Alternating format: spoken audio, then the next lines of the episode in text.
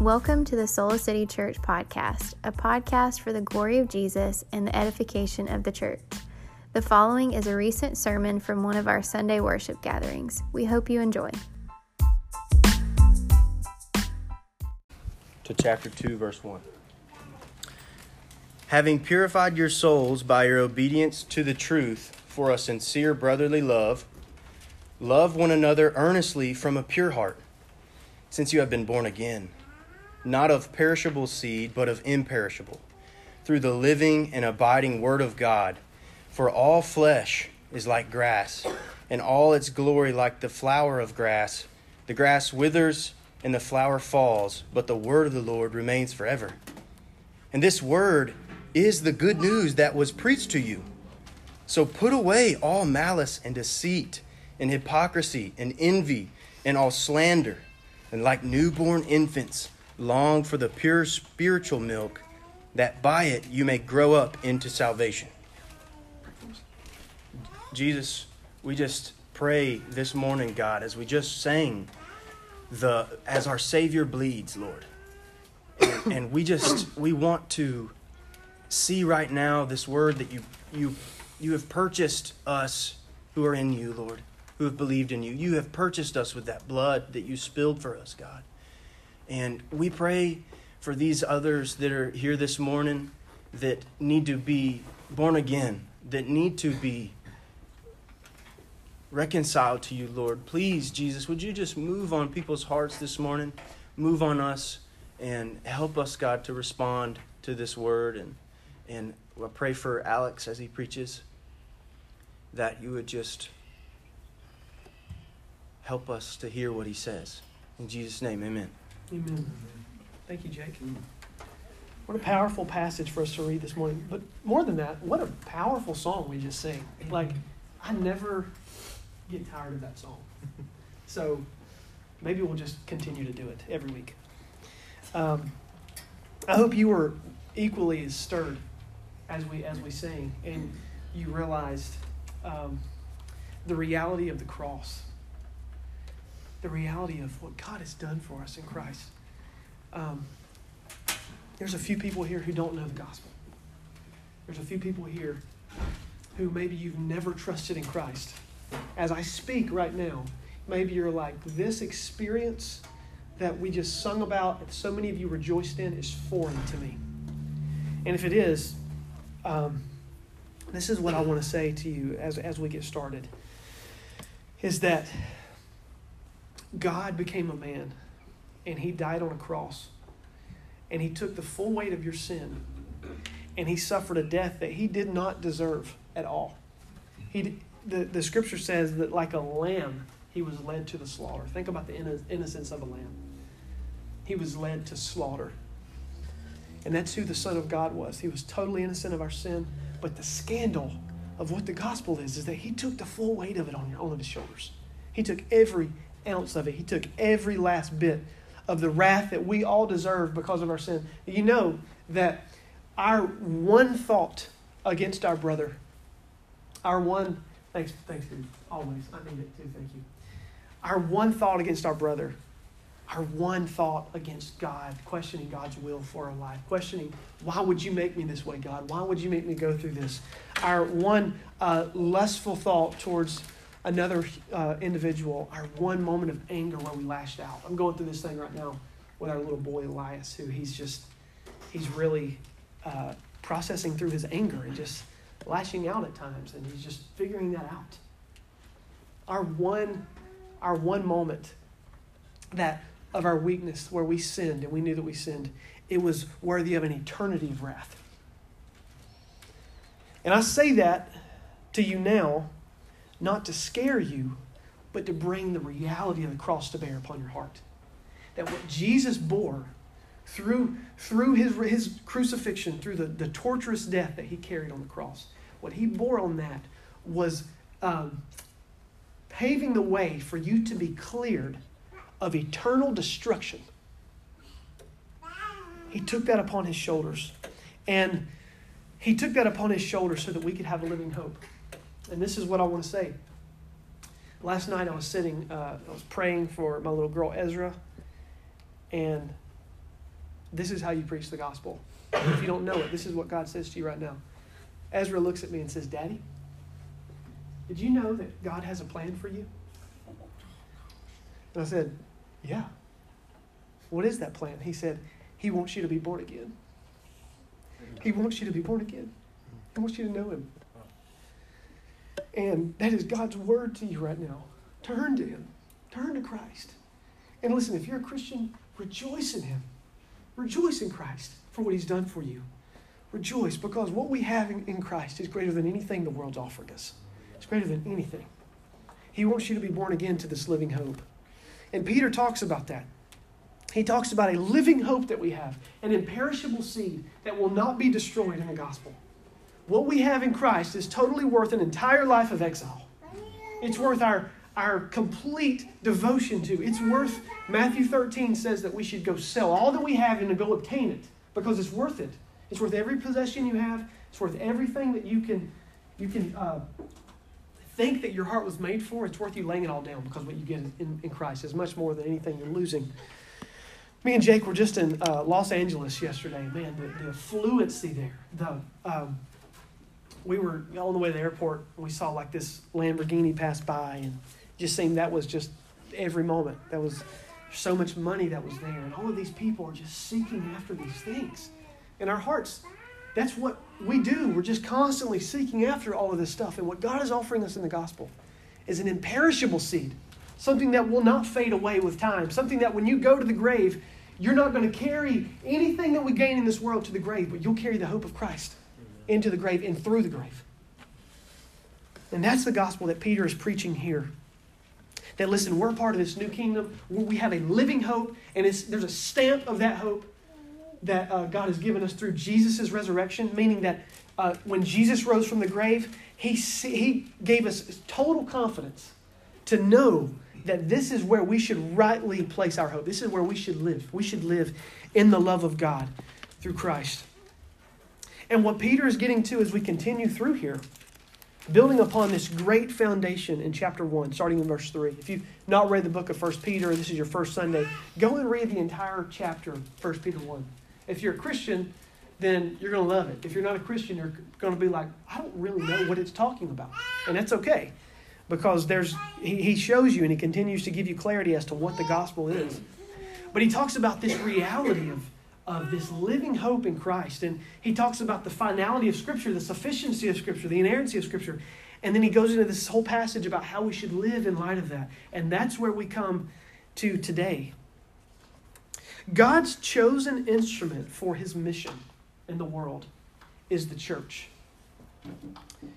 And God uses the church as an instrument as they bear fruit, bear fruit of the kingdom of God, and model what it is to be a part of the kingdom of God. Model right now what is the kingdom. You know, when we gather here on a, on a Sunday morning, what we're experiencing in uh, snippets and pieces are elements of eternity, of this heavenly reality. You know that moment you haven't seen, uh, haven't seen Devin all week, and, and, and, I show up on a Sunday morning and there's like this moment, hey, dude, I haven't seen you. How you doing? That's an element of that, of that new uh, that new covenant reality that's coming. It's that homecoming that we'll experience with one another. That uh, moment that we experience in worship of, of true intimacy that we have with one another, where our hearts are in line as we sing. Or as we all sit under here underneath the Word of God and the Holy Spirit's among us and He speaks to our heart. These are realities of the kingdom. And what the church is, is an opportunity for us to model that and to show the world what this looks like the, the beauty, the flourishing, of this coming reality that is the gospel. And specifically, one of the passages that we've built our church upon in a lot of ways is Acts chapter 2, verse 42 through 47. I haven't referenced it in a while, so it felt right to bring that up again. Acts chapter 2, verses 42 through 47 show us that what God intended for his people to, to be is this loving community that had this deep love for one another. This deep, as, as this passage would say, this deep, sincere love and this deep uh, earnestness in love for one another. And that love for one another that was cultivated led to deeper effectiveness and fruit on mission. Acts chapter 2, verses 42 says, They devoted themselves to the apostles' teaching, to the breaking of bread, to the prayers, and they were gathering in home. Um, I'm paraphrasing now. They were gathering from home to home. They were meeting each other's needs, and they were just spending every single day together. It even talks about them going to the temple and spending time with one another day by day. And then the scripture ends in verse 47 because there's a clear transition. Luke wants us to settle upon that and see this is the fruit of that. That day by day, God was adding to their number those who were being saved. He was adding people to their to their midst. And that was the fruit of one of the things they were doing, which was fellowship and devotion to one another and living in this community together. Some of you here, and I, and I know I can say this with total confidence, not everyone is on the same page with one another when it comes to the church. We're not all, we're not all sitting here, and there's not full unity across the board as to what the church is, um, what she's not, how we should be involved in the church. And that's okay, because I think right now, this passage leads us into a lot of those things. This is my major point I want to make this morning that our obedience to the living and abiding Word of God will lead us to earnest and sincere love for one another. Our obedience to the living and abiding Word of God will lead us to sincere and earnest love for one another. And that one another is very key. And I'll go ahead and set this caveat here. When Peter talks in this passage about uh, loving one another, he specifically has in mind the local church, the body of believers that an individual are a part of, loving the body. He has that in mind. to understand this, think about this reality. The church is this. Just as I love all people, and there's many people I love, I say it often because I do. Like, you know, I probably use the term love a little more flippantly than I should. Um, like the other day, we were, we were in LA, we were sharing the gospel with this rapper. His name was One Man. Think, yeah, his name was One Man. And he was trying to make his name on Venice Beach. And man, what a guy. And uh, we got his, his CD, and he said, uh, I rap all about positive stuff. We popped that thing in. Mm. Mm, struggling. But um, so I was, I was talking with a young man, and, and something I told told one man, I shared, we shared the gospel with him, and uh, yeah, good time. And uh, it, one thing I told him, I said, dude, I love you, bro. I want you, I want you to repent and receive the gospel. I want you to do that. And uh, it just kind of went over his head, you know, because our, our default in life is, is works righteousness. So when I talked to him about being a Christian, what he said is, yeah, I'm a positive person. Well, good. But you need the gospel. You need Christ. That's not, that's not what I asked. And that's not the Christian faith for us to understand, is this idea of just works righteousness. Our hearts default towards that, but that's not what the Christian faith is. So was sharing with him, one thing I said is, I love you. I love you. I want you to repent. And I think when I say I love you there, it's a little different than when I say I love you to Jesse, obviously. Jesse being my wife, if you're not familiar with me. Or it's a little different than when I say I love you to Ezra, my little girl, or my twin boys, Elias or Elisha. It's not the same thing. And this is exactly how we should think about the church. God in the Bible calls us to love everyone, to, to walk in a posture of love, sacrificial love, loving all people. You know, if you were to sum up most churches' mission statement, it's typically like love God, love people. Everybody has that as like their mm-hmm. church church tagline or something. It's not bad. It's a beautiful thing. But the, the loving that Peter has in mind here is not just this general love for all, but especially those of the church. That there is a deep love, this abiding love that God's calling us into in how we are to love one another and how we, we are to walk hand in hand with one another. It's not just a general live peaceable among all, but it is a deep, intentional, sacrificial love for your brother who are in the church, your brother in Christ. It is a commitment. And the way we express that in our church is through membership. Being a member of our church puts you in this body, and Peter is saying, take that body that you're a part of and throw yourself into them and love them and lay your life down for them and don't let them be in sin. Love them. Lay your life down for them. Take, take everything that you can to see them presented holy and blameless before Jesus one day. It is sacrificial. It is showing up and serving and laying your life down for them by creating an environment through your service for them to flourish On Sunday morning, there's so many people in our church that do that well, showing up early and just creating an environment where people can get here and there can be no stumbling blocks and then we can all press into what God has. And it's devotion. This love is this devotion for one another. God is not just saying love everybody, He's saying love the church specifically. Love the body of believers that you are a part of. Press into that. And the reason why you are to do that is as you are being obedient to the living, the abiding Word of God. Now, what does that mean? The Word of God here could be summed up in what we say often is the gospel, the good news of Jesus. And he uses two particular um, uh, descriptors of what this gospel is. Number one, it is living. We see that at the very beginning of the Bible, that, or the very beginning of this book, First Peter, that uh, this hope that we are a part of is a living hope. That, and, and, I, and I described that earlier, that this living hope is this reality that Jesus rose from the grave and it is alive. Jesus is not dead, he's alive, he's with us. We don't gather here for a funeral service. We gather here for a resurrection celebration. We're not thinking about Jesus' death out of the context of his resurrection. We think about his death because all that the death accomplished had the final stamp of approval through his resurrection. So it's a living gospel. It's something that is alive. It's not a moral teaching that is removed from practical, real experience right now. God is with us, He's walking with us. He's not leaving us to our own devices, but He's alive and He's with us. And the scripture says that when He rose from the grave and He was seated at the right hand of God, He sent His, his Spirit to dwell with us. And He didn't leave us as orphans, but He actually made us a part of the family. But number two, it's abiding. And what this word is really speaking to, when you understand it in its totality, is this permanence. A permanent fixture of the gospel, meaning that there's nothing that's going to change the reality of our good news that we experience in Christ. There's nothing going to take that from us. Donald Trump being elected to another term is not going to steal our gospel hope. Okay, it's permanent, it's fixed.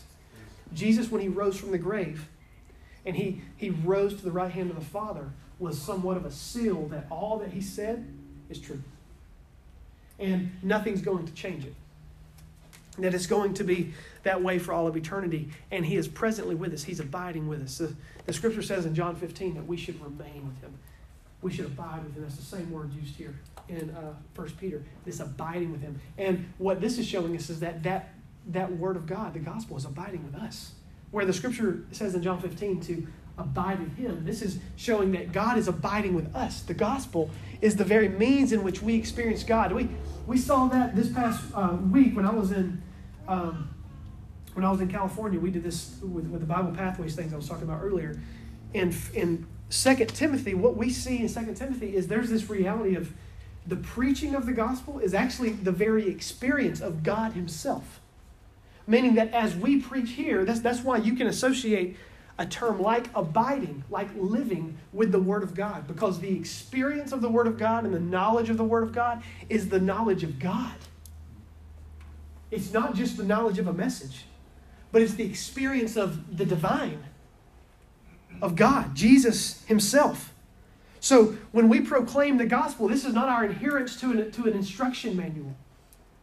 This is our relationship with the living God. Man, let that shake you. That's amazing. But even more so, Peter gives us a comprehensive definition of what the word is. The word is not just gospel summed up in a sense, it's not just good news. He gives us more comprehension on that. He, he gives us a a lot of clarity as to what it is. It's also the written word of God. He references it here. He says, We're not born again to a perishable seed, but an imperishable through the living and abiding word of God. For, and then he references the Old Testament, meaning that what he's showing us in the Old Testament, this is the word of God. What we have, these Old Testament scriptures, is the word of God as well. Even though there was somewhat of a veil there where we couldn't see totally the, the clarity of what God's plan was in the world. It was still God's plan. He was going to restore all the nations to himself. The word that will remain forever is the pure, spotless, intimate bride of Christ will be restored. That's the word. The word of God here in Isaiah chapter 40 specifically is showing us that all flesh is like grass, everything is going to fall away. But Isaiah 40 starts this way it says, Comfort, comfort, my people. Comfort. That the, the promise that you can cling to that will remain forever, that is alive and abiding, is the promise that there is a final coming, promised restoration for God's people. Amen. That He's building a people. That's the word of the Old Testament. So when we think about the written word, the written word is all that was building up to Christ. And, and all of those scriptures that were building up to Christ were actually pointing to Christ. Pointing to Christ. And when, when Jesus came, we saw that with full clarity that all that was proclaimed about God beforehand was actually fulfilled in Jesus. So he's saying your obedience to the Word of God, your obedience to the Scriptures specifically. That's why we read the Bible on Sunday mornings.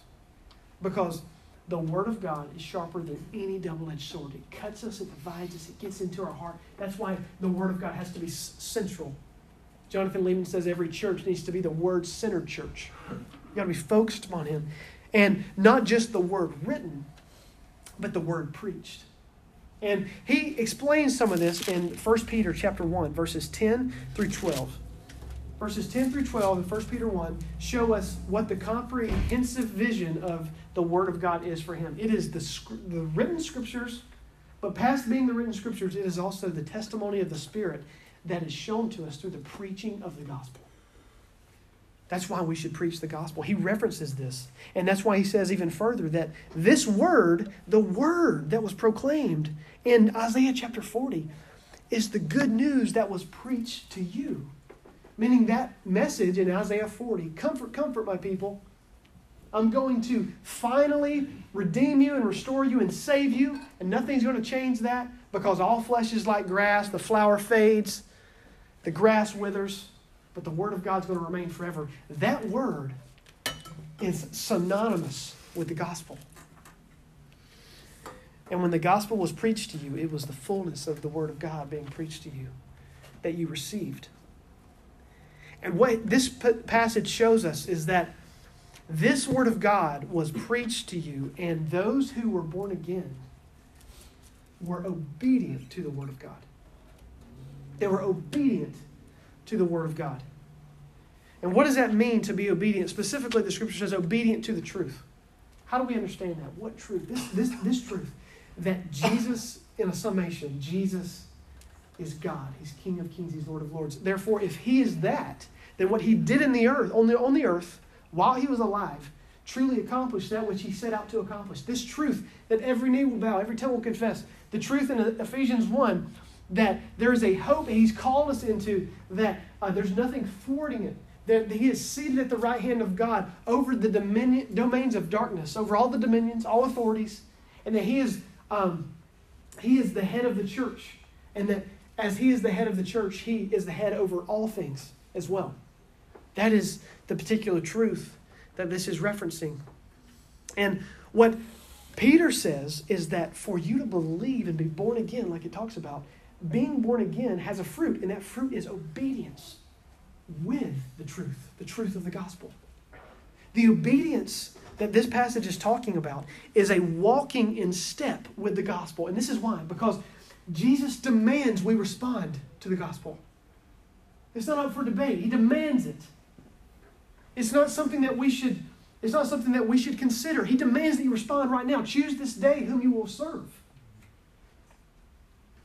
So for us to be to consider and believe and say, Jesus has done a work in our hearts, I am born again, I am a new creation, there is obedience that flows from that. It's not because you're earning righteousness from obedience, but it's because if God has done that work in you, you will walk and step with what it looks like to be a Christian. You'll do that. And there's two ways that this obedience looks like. Number one is faith. We understand and have faith that what God says is true. We understand that when Jesus rose from the grave and that there's going to be a time where he comes and restores all things to the church and in the world, and there's a new heavens and a new earth. We believe that. We receive that. That's why when the scripture says, if, if you will believe in your heart that Jesus rose from the grave and confess with your mouth that he is Lord, you will be saved because it takes our faith to save us. There's justification in that. And number two is repentance. If the gospel is true and we are being obedient to the gospel, then we allow the power of the gospel to affect and change us in our totality.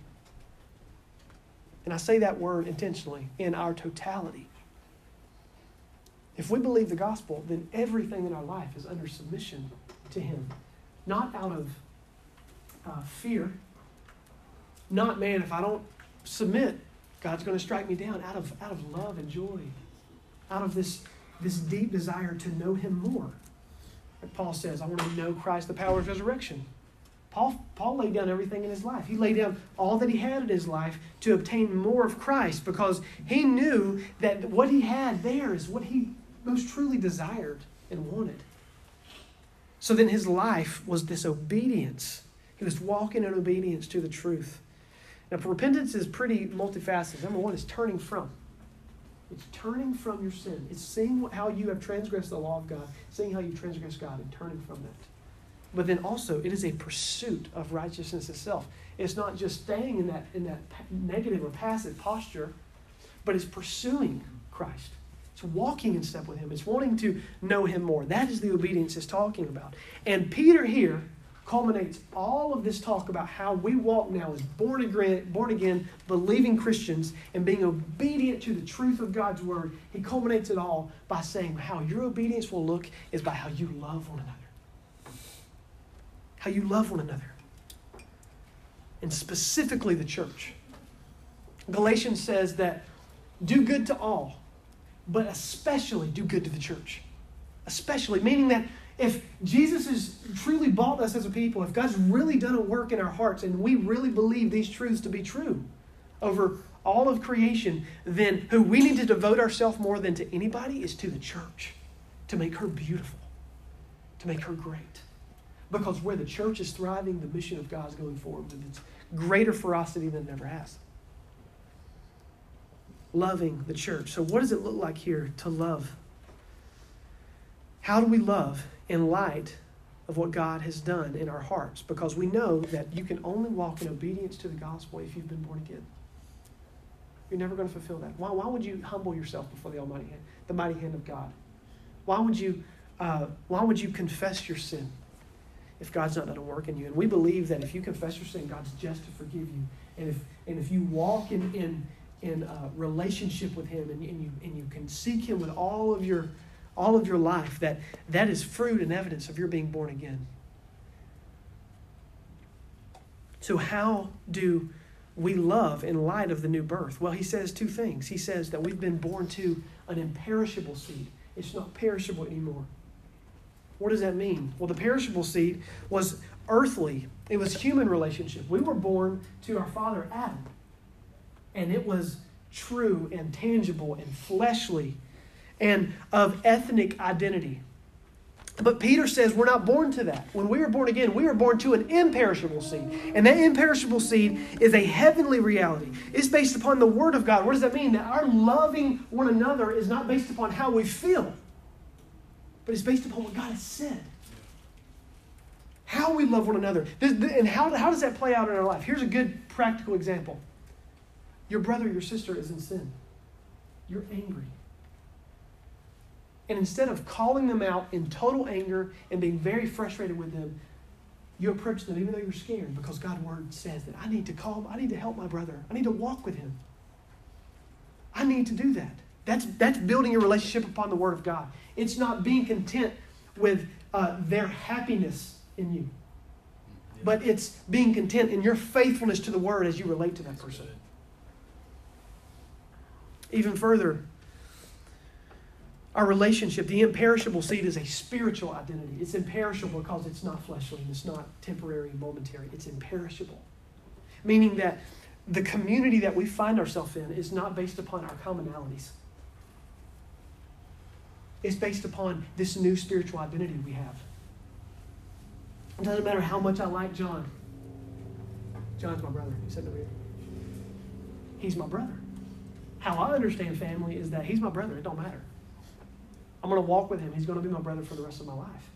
We're going to be in relationship whether we like it or not. Now, I know that's not everyone's understanding of family, and a lot of people come from broken understanding there.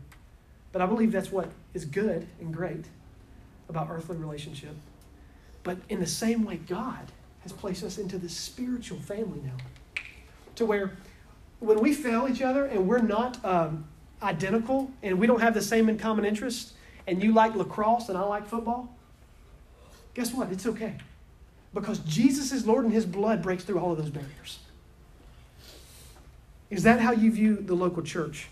But this is where I want to spend the a majority of our time of what it looks like to love one another in light of this new birth. It's two things, and these are things that God gives us. When we are born again, I believe that your belief in the gospel leads to these two things sincerity and love. Sincerity and love. When we come to Christ and we cling to Him in faith, the scripture says here that God purifies our hearts. He gives us a pure heart. And 1 Peter says that having purified your souls by your obedience to the truth. What does that mean? When you turn to Christ and you followed in line with what it means to believe in Him and walk with Him, and you were living a life totally given over to the, to the truth of the gospel. When you're living in that particular way, God has purified you. And that purification leads to sincere brotherly love. Sincere brotherly love. God purifies our hearts. If you have believed in Christ, this is what I know, is that you have a um, inclination towards your brother or sister in Christ now. You have that. There is a particular sincerity that we have, and what God brings with the gospel is a new understanding of life for the glory of God now. It gives us totally new understanding to where we can walk out of a sincerity, not this forced community. A good way to express that is, man, you know, I work in logistics, and there's these random events that'll happen where, like, they're trying to uh, increase uh, the culture of our church or of our, of our business.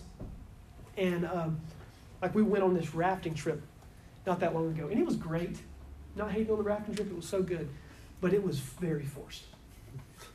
I mean, like, here's people from different walks of life. We're trying to spend time with one another, and none of that's bad. It's all great. But we had nothing in common, and it was the most forced community possible. But let me say this that when we believe the gospel, it is not a forced thing. When you see your brother or sister who loves Jesus, it doesn't matter what they look like, what they like, what kind of what, what they're struggling with. You love them.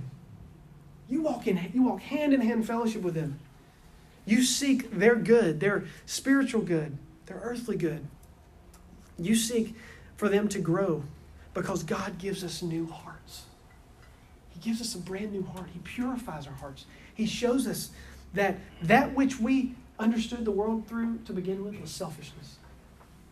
But what we truly longed for was the glory of God shown to us in the face of Christ. And when we believe it and we step into it, God gives us the strength, the sincerity of heart to love others. And it doesn't mean we don't struggle to love others well. We struggle. Me and Jake were talking about this the past couple days. Is that like when you live in good, intentional community, what you realize more than anything is how much you don't love other people. But there's a sincerity of heart that is there at the very baseline because you have the Holy Spirit that says, I don't love you, but I really want to love you. And I really want to try, and I'm really trying to fight for it. Is that your heart? If it's not, repent. Turn to Christ. If you are standing here today and you're saying, listen, I look at the local church, first off, I'm not plugged into a local church. Maybe that's you today. Maybe you don't have a church home. Or maybe you're sitting here today and you're saying, you know, I just joined Sola, our church, within the past year, and what I've realized is there's a lot of sinners here. And if that's you, then first off, you know I prepared you for it. I said that when you joined. But second off, you can uh, be encouraged through the power of the gospel that their brokenness and our brokenness as a community is not grounds for you to go away, but it's grounds for you to press in. It's grounds for you to step into deeper understanding of the church because God is building his church. He's, he's building a new community. And he doesn't only desire that we love out of sincerity, true purity of heart, sincerity, but he desires that we love one another earnestly this, this Greek verb is really speaking to a strenuous love, sacrificial love, a fully devoted love. There's no striving in the love of God, but there is striving and fighting in love for one another. There's no striving in the love of God. You don't have to earn the love of God. He loves you. for exactly who you are. But there is a striving in love for one another. We have to fight to love one another better. We got to grow in that. We got to continue to grow in that. Think about Jesus' earnest love for us on the cross. He laid down all of his life for us. He um, lived a completely obedient life to save those who mocked him and cursed him to his face. He came and um, invited a handful of individuals into his life in his earthly ministry Peter and James and John. And the list goes on. And they mocked him and they left him and they deserted him. But it was earnest and he fought and he laid his life down. and so it is with us when we believe the gospel, we take upon the very nature of Christ himself. The nature of God is becoming the very nature of who we are now. Meaning that that which God, uh, the very heartbeat of how God operates, the very sacrificial posture that He has in His heart, that becomes who we are now because we are filled with the power of God through the Holy Spirit. We're growing in that. We're growing to become like Him in many facets. And the Scripture says one day we're going to stand before Him, and when we stand there, we will be made like Him when He sees it, when the light of the glory of God shines upon us as the sun shines upon us.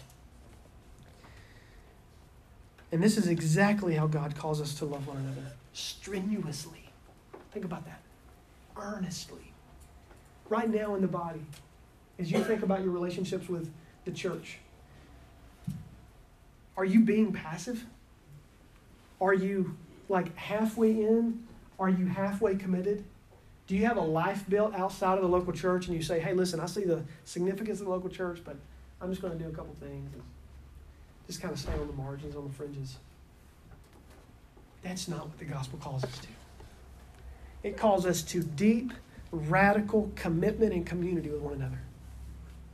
Do you see the, the vision for that here? Listen, because the word of God will last forever and remain forever. Because the good news that was preached to you, and it was so powerful that it broke down your walls. Just the spoken word of God broke down the very walls in your heart.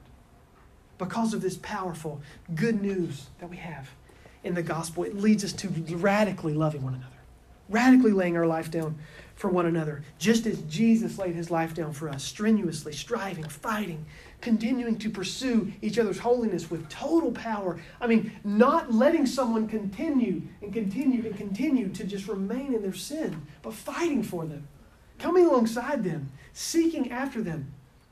Is that how you view the local church? I hope so. Because there's a few instructions here as we conclude that Peter leaves us with. He says, Because of the gospel, because God has purified you, because this is who you are now, that the word that God has spoken about who we are going to be for all of eternity is true and it is imperishable and will never fade away because it is a living and abiding. Therefore, chapter 2, verse 1 says, Put away all malice, all deceit, all hypocrisy, all envy, and all slander put away our perishable fleshly identity and our perishable fleshly tendencies and take hold of the imperishable the love and the joy and the fellowship of the Holy Spirit that God has reserved for those who are in the gospel. Take hold of that. Lay the malice down. What is malice? It's just ill will towards other people. Are you harboring that in your heart this morning towards your other brothers and sisters in the church? The mission of God will be forever hindered if we are not reconciled to one another. Forever. Moments of revival throughout church history always began with the church being reconciled in relationship to one another. Do you have malice in your heart? Malice is ill will towards others. Are there other people here? That's how you feel. Repent today. Turn today. Seek them out. Talk to them about that. Flesh that out. The church should be one of the, the places where you have the most hard and tough conversations of anywhere in the world. Should be that. Because God has invited us all into each other's sanctification. Deceit. Are you deceiving those in the church? Are you walking with this? This is what's interesting is uh, Peter is not approaching this from a positive perspective, but he's negatively approaching it. He's saying, listen, if anything, if you have believed the gospel, you need to put these things to death. Deceit, Hypocrisy. What, what is hypocrisy? It's disobedient Christianity. It's professing with our mouth something that we are not actively living out. Put it to death. What does that mean for our community? It means we are acting like we love one another and we really don't. And it's okay to call it. And it's okay to say that is what's happening. So we repent and we turn and we believe the gospel and we seek to have this new, sincere heart that you are building in us, Lord. We seek that. Envy. Are you desirous of someone else's life as a fruit of your discontentment in Christ? Are you desirous of someone else's life, possessions, family, situation, whatever it is, because you're discontent in Christ? Turn to the gospel. How you deal with envy is you say, Jesus, I should be rejoicing over my brother and sister. I should not be um, hating my brother and sister in my heart. Jesus, please heal me. And He will. Go to them. Confess that today if that's what you're dealing with. And then finally, he ends by saying, put away slander. What is slander? Slander is just talking negatively and probably untruthfully about others. Saying things that uh, are probably unfair to be said and is saying things in a, in a position to where that particular person does not have um, does not have the opportunity to speak to them. One of the things that will kill the church are these things. Some of the few things that will destroy the body is when we allow malice to creep into our relationship, or we allow deceit, hypocrisy, envy, slander to creep into our relationship. And life with exile will be that much harder. But if we would right now believe the gospel, if we would see, listen, my obedience to following in line with Jesus' word is to love one another sincerely, to love one another earnestly, and to seek to put to death these things. If we would do that, then maybe Jesus will do an amazing work in our body. Maybe God would really take us and say, now that is a people that I could use. Maybe the Lord will break out in ministry in ways we never could imagine, like I did in Acts chapter 2, verse 47, when they were committed wholly to one another, loving one another, caring for one another.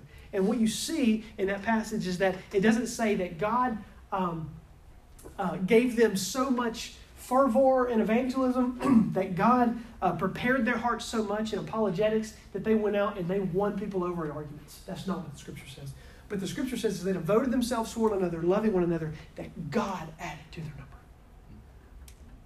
God did a work of ministry.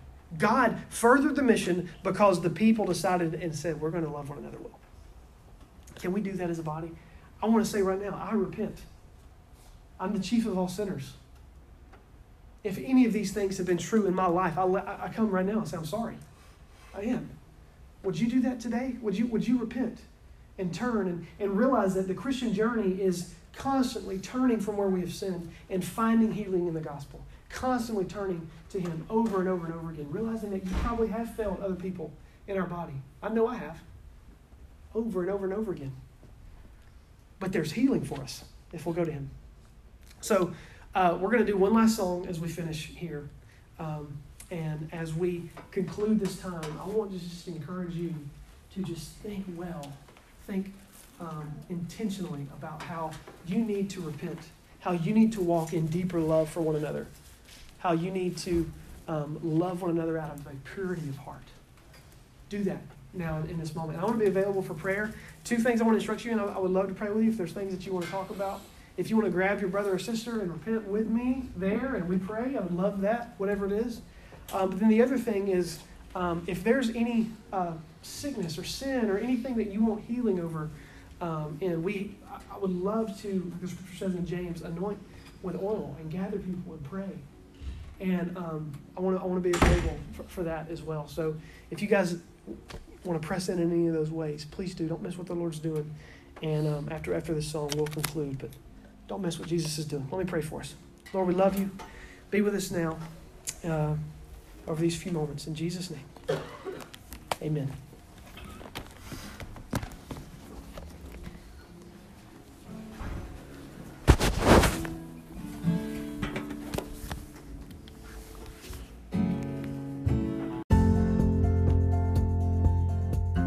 Thank you for listening to the Solo City Church podcast. We hope that you are encouraged and empowered to follow Jesus more than you ever have before.